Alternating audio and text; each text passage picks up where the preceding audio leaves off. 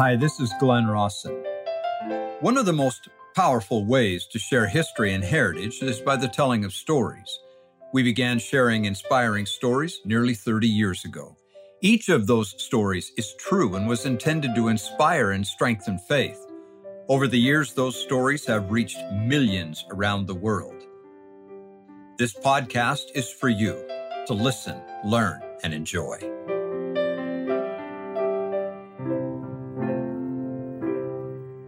My deepest, heartfelt prayers, and pardon me that I'm baring my soul just a little bit, is that I can live in such a way to be worthy of the Lord's love in this life and his presence in the life to come. The older I get, the more I know him, the more I realize just how awesome and incomprehensible the Savior is as a person and in his love. It is my frequent petition that he will qualify and empower me to take me, my family, and as many people as I can get to him and with him. Thus, the hymn, Dear to the Heart of the Shepherd, is a profound declaration of doctrine and a very personal prayer for me. Here, some of its lyrics. I won't sing, I'll read them to you. Dear to the heart of the shepherd, dear are the lambs of his fold. Some from the pastures are straying, hungry and helpless and cold. See, the good shepherd is seeking, seeking the lambs that are lost, bringing them in with rejoicing, saved at such infinite cost. And then from verse 4 Green are the pastures inviting, sweet are the waters and still. Lord, we will answer thee gladly. Yea, blessed Master, we will. Make us thy true under shepherds. Give us a love that is deep. Send us out into the desert seeking thy wandering sheep. End of quote. The Lord Jesus Christ is absolutely incomprehensible to us mortals in what he is and how he loves. The more we love him, the more we realize how deep and far reaching is his love, his mercy, and his compassion for us and for those we love. Absolutely, unequivocally, Jesus and our Heavenly Father, they forget no one. And yet, the words of the hymn that I just shared with you, Dear to the Heart of the Shepherd, they were written by a woman named Mary B. Wingate, who until 2005 was for the most part unknown and forgotten.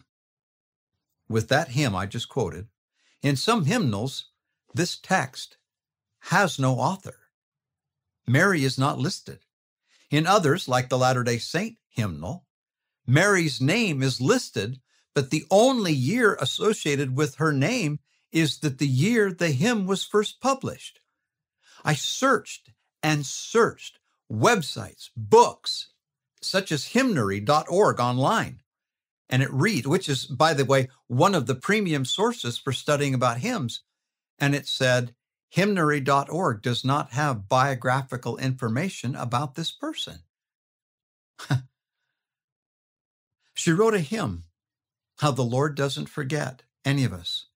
How ironic that the woman who reminded us so powerfully that the Lord does not forget was forgotten by the world until 2005 when someone cared enough to find her and tell her story.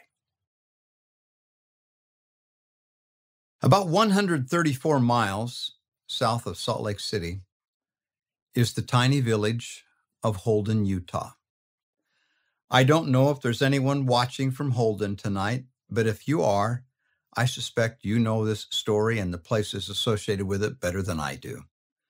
As you pass by Holden on Interstate 15, Holden looks like so many other little towns in rural Utah.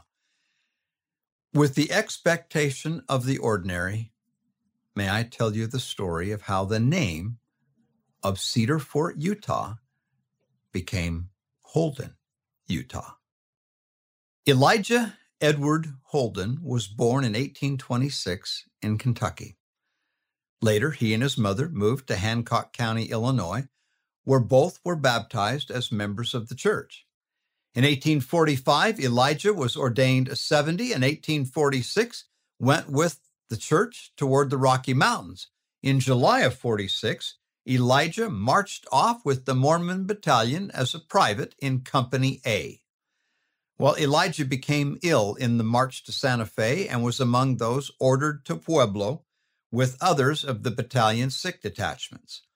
He and the rest of the sick detachments wintered over and entered the Salt Lake Valley just three days after Brigham Young in July 1847. Well, once in Utah, Elijah married soon after and settled in Provo. Turns out he didn't care much for Provo, so he packed up his family and moved south to Fillmore, the territorial capital. Once in Fillmore, Elijah was elected as a legislator. Not long after, according to family records, Brigham Young came through the area and saw a pleasing sight not too far distant from Fillmore that would make a good location for a town. Elijah and others were called to settle that area, and it was named originally Cedar Fort. Now, for a time, they called it Buttermilk Fort because everyone that passed by received a cup of cold buttermilk. Well, Elijah arrived in Cedar Fort, built a home, and established a farm. Then, in 1856, Elijah was called to leave his family and go as a missionary to England. Not long after his departure, his wife and youngest child passed away. When Elijah returned home, he married again and went to work building up his farm and soon had it prospering. Then, in September 1858, Elijah Holden traveled north to Nephi, where he had business. And while there, he hired a young man named Thomas Bailey to come back and help him on the farm. On September the 5th, 1858, they left Nephi and started for Cedar Fort, the wagons loaded, with wool for the women of the town to make clothes for their families. Now, not long after their departure, and September 5th is early. An early winter storm set in. It began as heavy rains and soon turned to snow. For two days, the storm raged. On the night of the second day, it appears that the team pulling the wagon gave out some distance from Cedar Fort. The boy with him was cold Elijah's daughter recounted what happened. Father knew they were close to home. So he gave his coat to the boy and told him to stay with the wagon and team, and he would walk home and get help. He took his gun and money and started for home. But the storm was so fierce that he lost his way. Becoming exhausted, he stood his gun up against some bushes tied his money in a red bandana kerchief, and put it on the end of his gun and lay down to rest.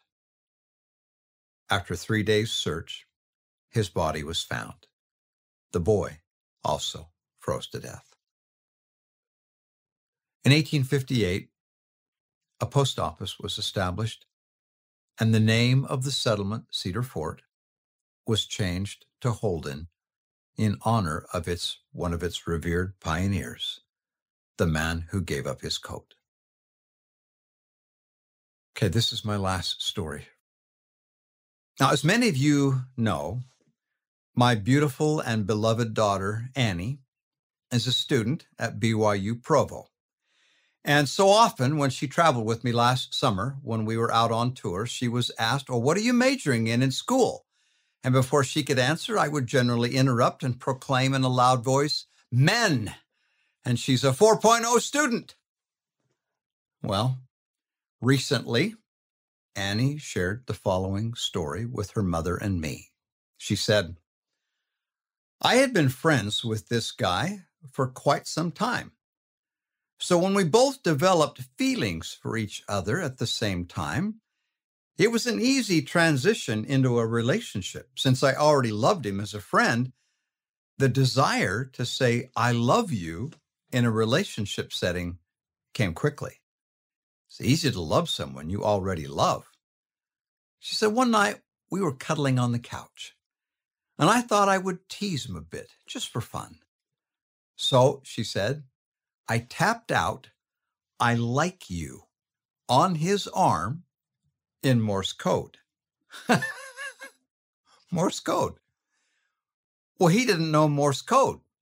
So he kept asking me what I said. To which I responded, Annie said, You'll just have to learn Morse code and find out. A week or so went by, and we were once again sitting on the couch. I thought I would tease him again. So I went to tap out, I like you, but realized I wanted to say, I love you instead. After all, he doesn't know Morse code. He wouldn't know the difference, right? So I did. to my surprise, he tapped it right back. I froze, eyes wide wondering if he said what he meant to say. After a minute, he asked, Did I say it right? To which I replied, That depends. What were you trying to say? He sat up, turned to look me full in the face, and said, I love you, Annie. I love you too, Jeremy. End of quote. Now, I love that story. Yes, because I am a hopeless romantic, I admit it. But also because of the awesome lesson that my dear Annie just taught. You see, she understands and has mastered a very unique form of communication, subtle and yet very effective, for the most part, lost to this world. She sent Jeremy a message that was both a communication and an invitation. When he made the effort to learn the language, their relationship was taken to a whole new and sweeter level. Now, please understand that Annie has sent messages in this way before to people, not that same one, but similar messages. But Jeremy is the first one to care enough to hear her. And so it is with our Heavenly Father. He communicates with us in His own unique ways, not of this world. And the message is always one of love. Do we care enough to learn how to hear Him? Thank you for listening. Many of the stories you heard today have been published and are archived at glennrawsonstories.com. If you would like more information, you can communicate with us there. We will be back again with another podcast next week.